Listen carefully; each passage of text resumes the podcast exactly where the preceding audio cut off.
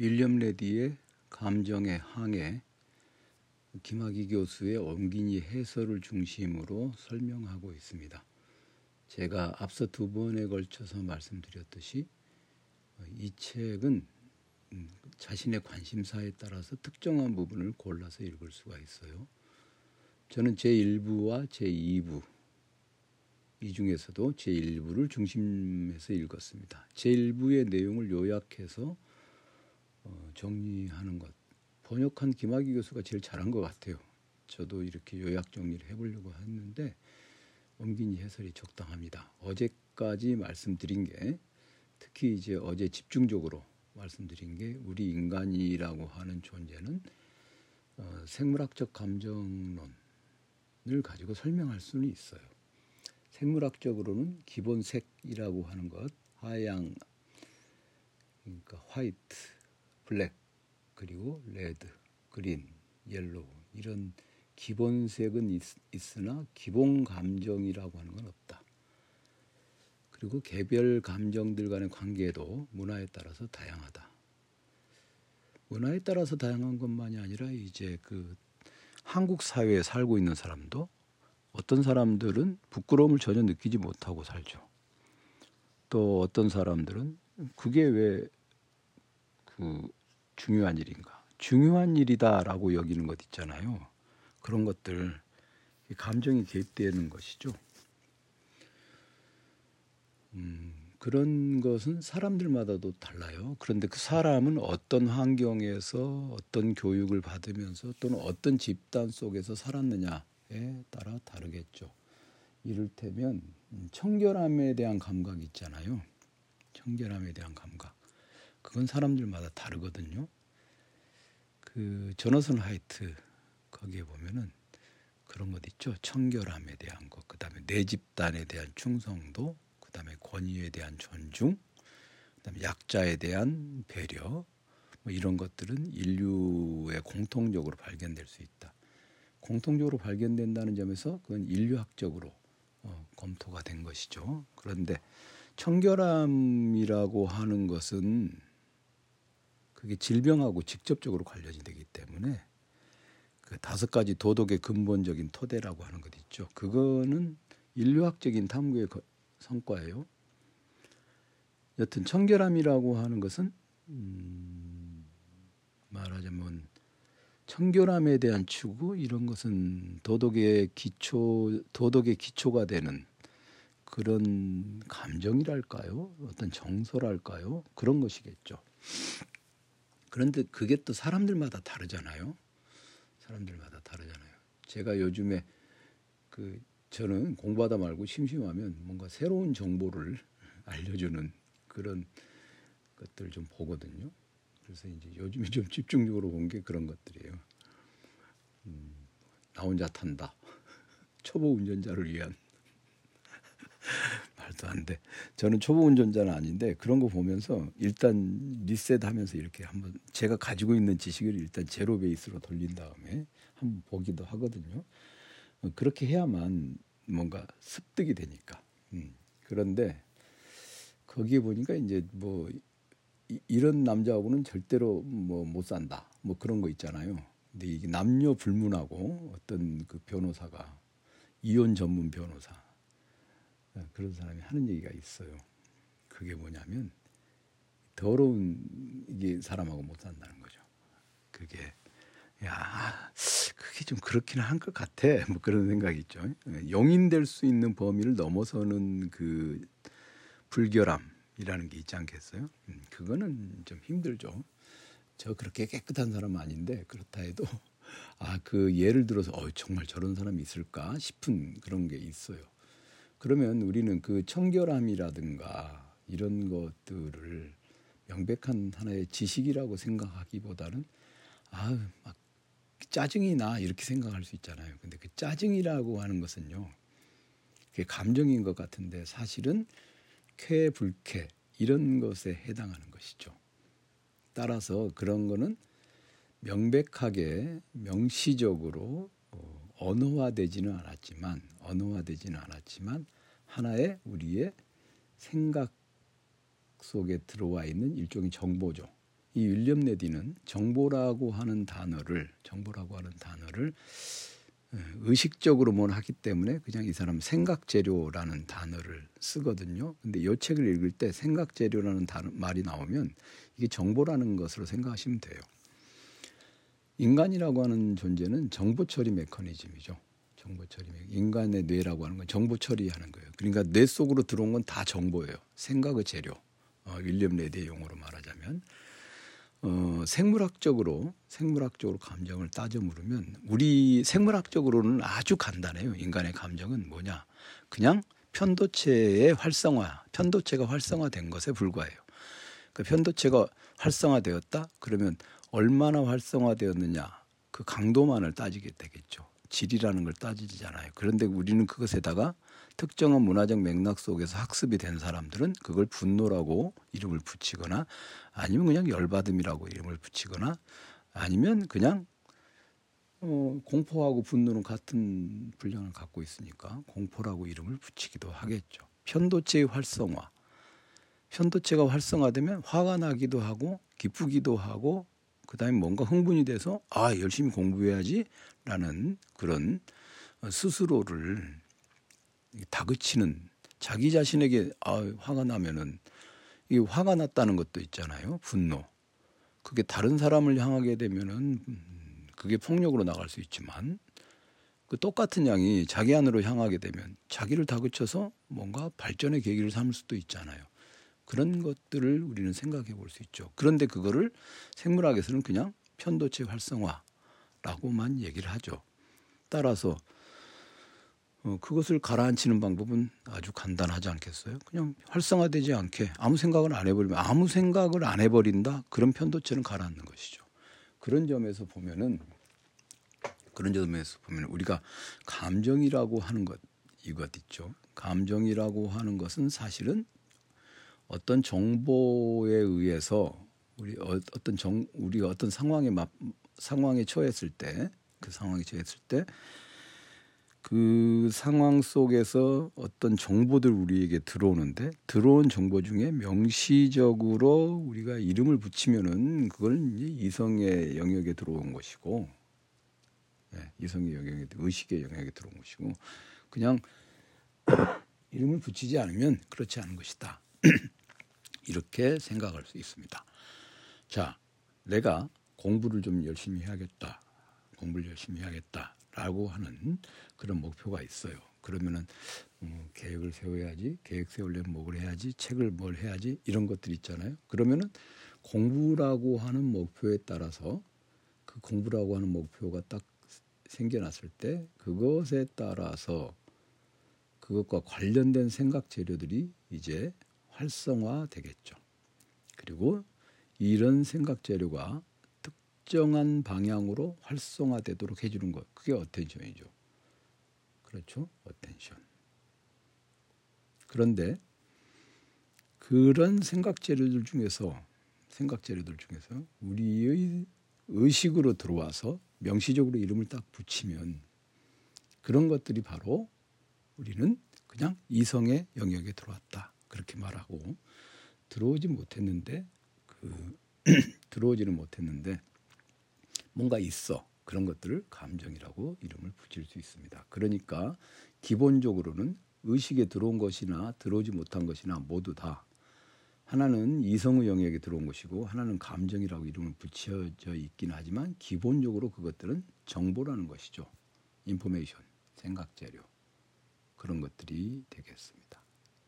그런데 만약에 만약에 우리가 그런 생각 재료 아직 이름을 붙여지 이름을 붙이지 않은 그런 생각 재료들 즉 감정에다가 이름을 붙이기 시작하면요 그런 것들이 다시 재배열되겠죠.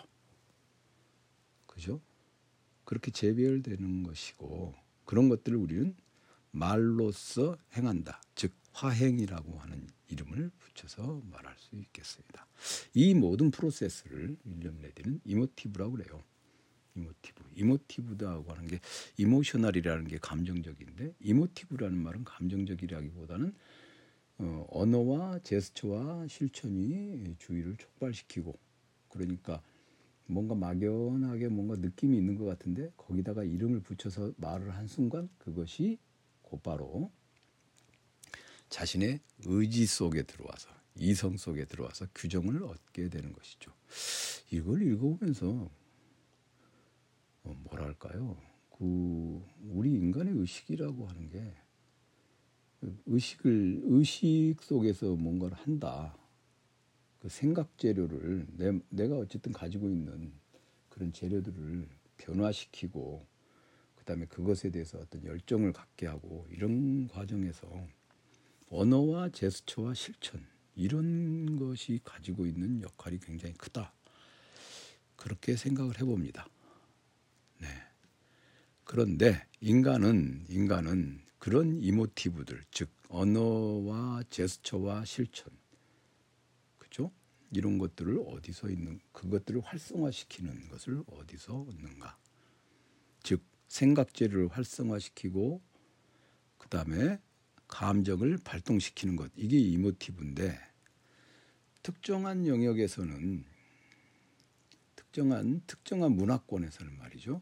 이런 이모티브를 발동시키지 못하게 할 거 아니에요. 그러니까 이제 생각 재료를 어, 활성화시키고 네, 제가 지금 말씀드리고 있잖아요. 생각 재료를 활성화시키고 감정을 발동시키는 것 이게 이제 이모티브인데 이 이모티브라고 하는 것은 어, 어떤 생각 재료나 특정한 생각 재료나 또는 특정한 감정을 억압하는 공동체에서는 억압하는 공동체에서는 그런 것이 생겨나지 않겠죠. 예를 들어서 어, 같은 공동체라 해도 특정한 시기에는 특정한 시대에는 그게 억눌려 있다가 특정한 시기에는 그것이 용인된다. 그러면 이모티브가 변화했다고 말할 수 있겠죠. 그렇겠죠. 그러니까 인간은 자신이 살아가고 있는 음, 어, 공동체에서 즉 해당 사회의 문화와 의례와 종교적 실천과 담론에서 이모티브를 얻게 됩니다. 그래서 감정이라고 하는 것을 감정이라고 하는 것은 지극히 개인적인 것에 머무르는 것이 아니라 인류학적 통찰에서도 우리가 그것을 알 수 있었듯이 개인적인 그런 차원에서 머무르는 것이 아니라 감정이라고 하는 것은 해당 사회의 문화와 의례와 종교적 실천과 담론에서 영향을 받는다. 그렇게 얘기를 할 수 있겠죠. 공동체가 각종 emotive를 공급하니까. 사실은 그 김학이 교수가 쓴 감정의 역사 이걸 읽으면서 감정 regime이라고 하는 말, 감정 체제, regime of emotions 그런 얘기가 갑자기 갑자기 튀어나온 느낌이 있었어요. 그래 감정 체제라는 것에 대해서 자세하게 설명이 되지 않은 상태에서 그런 자기의 논의를 전개를 했거든요. 그래서 좀 의아했는데 윌리엄 레디의 이 책을 읽으면서 그것을 확실하게 알 수 있게 되었던 것이죠. 좀 간단하게 얘기하면 어떤 특정한 상황에서 화를 내고 싶어 내가 근데 아 화를 내기는 좀 좀 뭐한 사랑 사랑왕이라서 그냥 어, 좀뭐 나만 불편한가 뭐 이런 식의 말을 했다고 해보겠습니다. 근데 그게 이제 그그 그 당시에 그 공동체에서는 그런 식으로 말하는 게 맥시멈이었다고 한다면 그 사회에서 좀 더 감정 표현에 관대해져 버리면요. 화를 낼 수도 있겠죠. 근데 또 이제 그렇게 화를 낸다고 하는 것이 썩 그렇게 사회적으로 아무 데서나 아무에게나 아무 일에나 화를 내는 것 그건 사실 매너 없는 태도잖아요. 그러니까 그런 매너라고 하는 것, 매너라고 하는 것은 지극히 사적인 것이 아니라 다른 사람과 공유하고 있는 것이고 그 사회에서 통용되는 것이기 때문에 이 매너의 문제를 우리는 생각해 볼 필요가 있겠죠.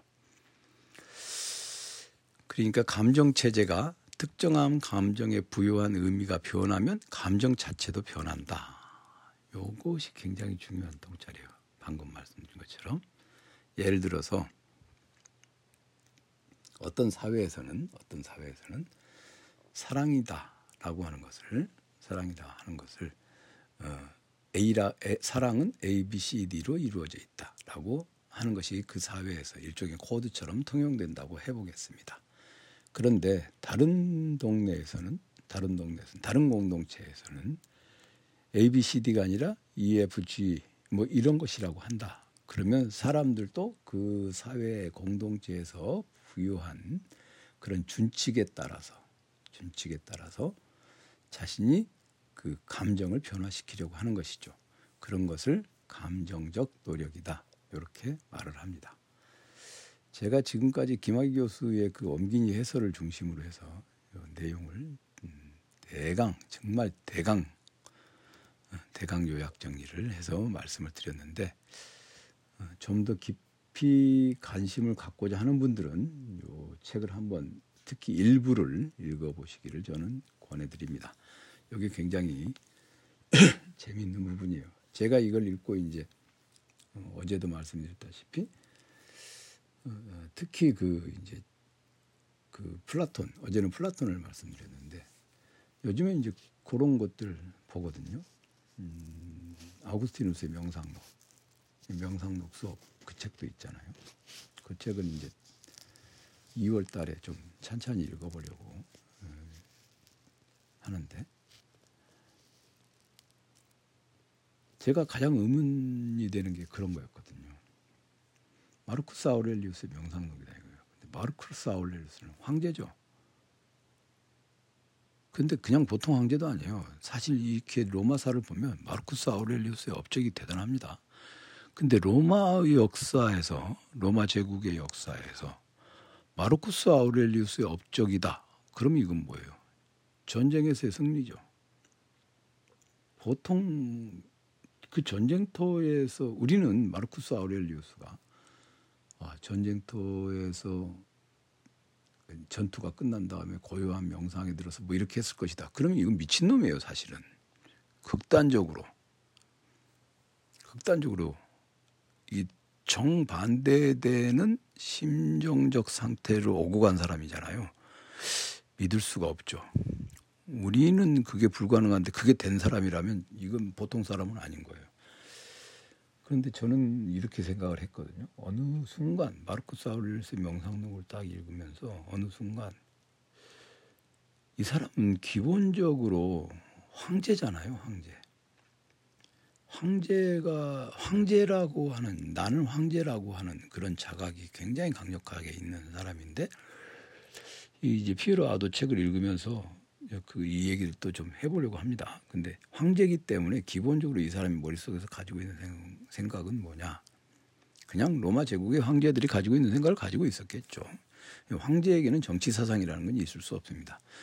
그냥 자신의 황조, 그러니까 자신이 속해 있는 그 집단에서 전통적으로 내려오는 그런 임무를 수행할 뿐이죠.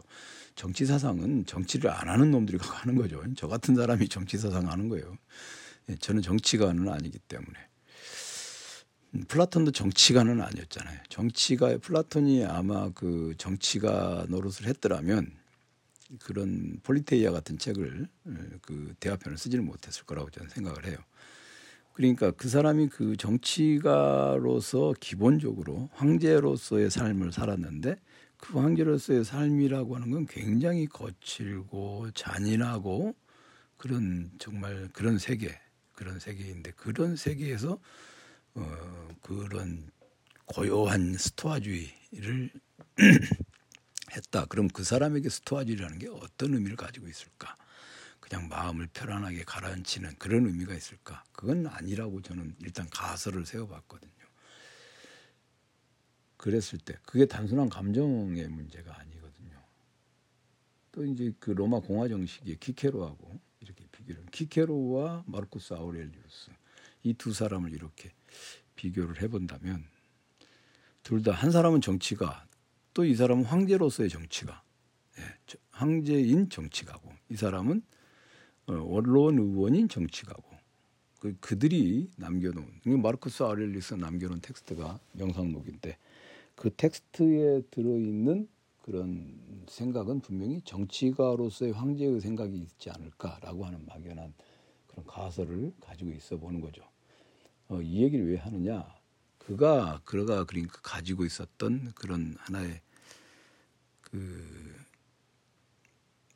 키케로가 로마 공화정에 대해서 가지고 있었던 생각, 그다음 마르쿠스 아우렐리우스가 로마 제국에 대해서 가지고 있었던 생각, 그런 생각들이 그냥 어, 이성적인 판단에 의해서만 만들어졌겠는가? 그건 아니고 그 당시에 사람들이 중요하게 여겼던 것들 그런 것들 있잖아요. 명예라든가 뭐는 전쟁에서의 공적이라든가 이런 것들에 인간이 어, 여기 일념 대디 책에 나온 것처럼 주의를 집중하게 한 그런 요소들은 도대체 무엇이었을까?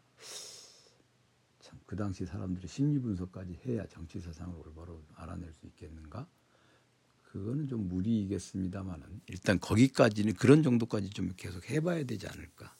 플라톤의 대화편을 읽는 것보다도 기케로의 책을 읽는 것이 훨씬 더 그 정치를 구체적으로 실행했던 사람이기 때문에 그의 생각을 뭐 독창적이든 그렇지 않든 키케로에게 독창성을 찾는 건 좀 어렵죠. 그렇지 않든 간에 뭔가 좀 더 우리가 정치 사상을 공부하는 사람으로서 배울 게 더 많지 않을까 이런 생각을 해보는데 여튼 그런 생각을 하면서 그들로 하여금 그렇게 계속 정치에 몰두하게 했던 어떤 심정적인 필 그러니까 단순한 느낌이 아니라 그런 정서는 무엇일까? 그리고 그것은 개인이 길어올리는 야망이 아니라 시대가 그 사람들에게 그런 것을 장착시켜 주지 않았을까? 그렇다면 시대가 그들에게 그걸 장착시켜 주었다. 그것은 바로 그 시대 사람들이 공통적으로 또는 일반적으로 합의하고 있는 그런 훌륭한 감정이라고 하는 것. 그런 것들이 있지 않았을까 이런 생각을 해보게 되거든요.